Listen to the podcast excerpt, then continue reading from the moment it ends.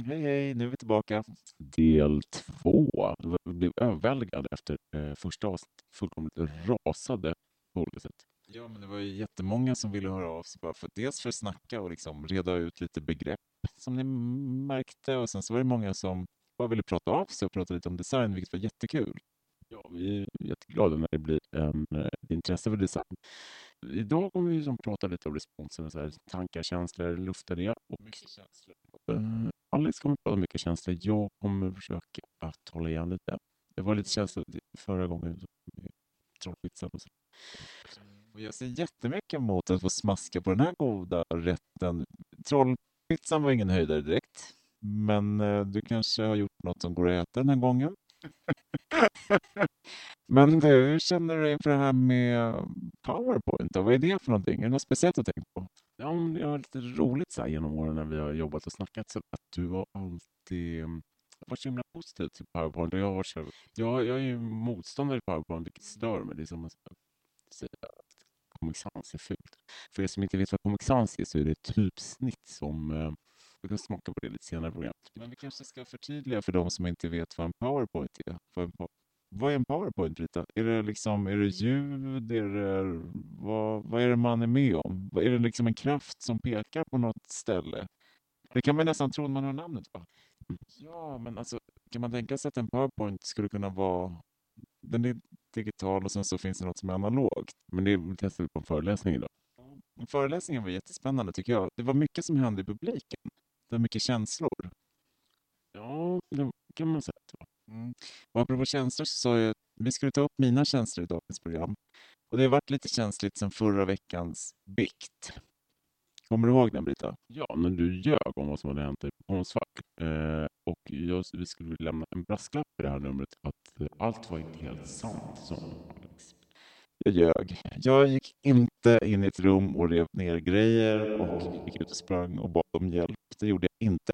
Däremot så klottrade jag mustascher på varenda vit staty som fanns i hela byggnaden. Kommer du ihåg det? Ja, för jag var med. Jag tänkte att det skulle vara roligt att berätta något annat som du inte på Konstfack. Ja, men när jag gick på Konstfack började jag skriva en text som sedan återpublicerades i en bok om Paul Rand och hans liv. Jag skrev en jättehäftig text som handlade om så ja, men vad händer ifall en gubbe typ så här, vaknar ja, men i 40-årsåldern kanske känner sig, ja, men jag är drabbad av design, jag måste skapa och sen så börjar han göra grejer på ett papper. Du förstår, det händer saker framför honom som han inte kan kontrollera. Det bara kommer ut. Det blir logotyper, det blir allt möjligt och han blir professor, vilket känns jättebra. Vad tror du om det? Jo, ja, men för er som inte vet vem Paul Rand är ska ju tilläggas att Paul Rand var en inflytelserik formgivare i USA som i protest eh, slutade formge just eh, Nej, men gubben eh, tyckte ju att det var så jävla dåligt att det skulle komma finnas en sån, man använde sig av Photoshop-filter och såna grejer. Sen så han skrev en jättehäftig essä som heter Någonting som han publicerade i protest mot att Sheila Leverante Brettfield fick tjänsten som professor 1990 på Yale och han blev rasande och sa, sa upp sig från jobbet i protest och skrev en helt sjuk text som handlade om att ja, men så här, women studies, gay studies, black studies, allt har fått plats på lärosäten. Och det sker på bekostnad av liksom, riktigt intellektuellt efterforskande arbete. Det är spännande för oss var när vi kom över den här texten, eller framförallt när du skrev den, eh, så var att vi använde ju alla de här uh, filtren han pratade om. Den. Kan det vara så att vi kanske skulle kunna hämta och titta på texten? Ja, ett ögonblick. Medan Alex hämtar den kan jag berätta vad jag har lagat. Liksom, jag vet inte om det, men det är en typografisk soppa. Eh, med eh, typsnittsmakaroner. Som, eh, det tar man bara sådana makaroner och lägger det i eh, tomat. Eh, tar lite liksom, krossade tomater. Och så lite salt och peppar. Det ska bli spännande att se. Uh, nu ska vi se. Har du lust att läsa lite av den här texten? Vi kan väl kanske kolla Nej, men då, vad Paul Rand menar är, alltså, han illustrerade det här med en eh, schimpans. Han menade att egenskaper, där citat, Rand, eh, de egenskaper som framkallar en uppsjö av deprimerande bilder i ett collage av kaos och förvirring. Lilleputtfyrkanter i turkos persika har du använt lilleputtfyrkanter? Men lilleputtfyrkanter, det har hänt att jag använt det. Och jag har särskilt använt Han pratar om högteknologisk och låg konst. Om pixlar och klotter och dingbats. Dingbats tycker jag är viktigt. Allt det här jobbar vi med och det är väl tack vare podden ska man kunna säga. Jag vill också tacka podden att vi jobbar med banala träsnitt och irriterande brunt och rödbrunt art deco rip-offs, högglansig finish och sjaskiga texturer. Lysande glory och airbrush-effekter. Textversaler, i och för sig, det har vi använt. Trots obestridliga bevis för att små bokstäver är mer lättlästa, mindre formella och vänligare. Det har vi jobbat med. Och vilka specialeffekter en dator nu möjliggör. Det, ja, det, det har jag gjort. Mm. Uh, sjaskiga texturer tycker jag också är intressant, för den känner jag mig ganska hemma med.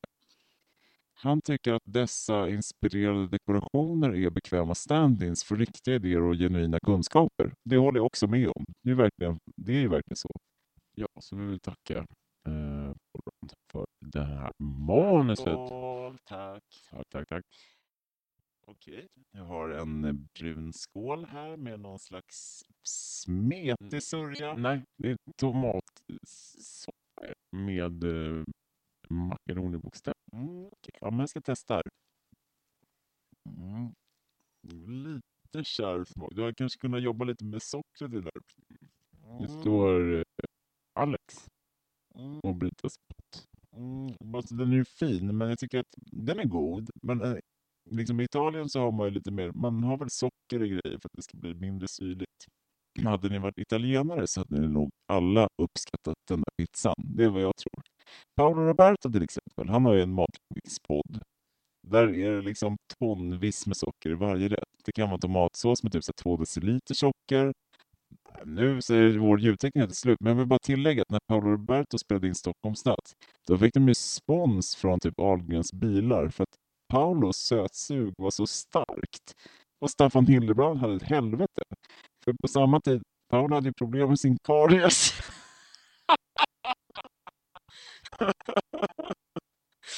ja. ja.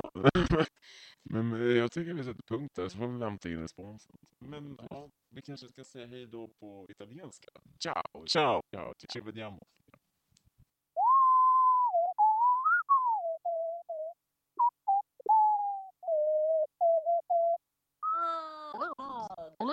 Vad?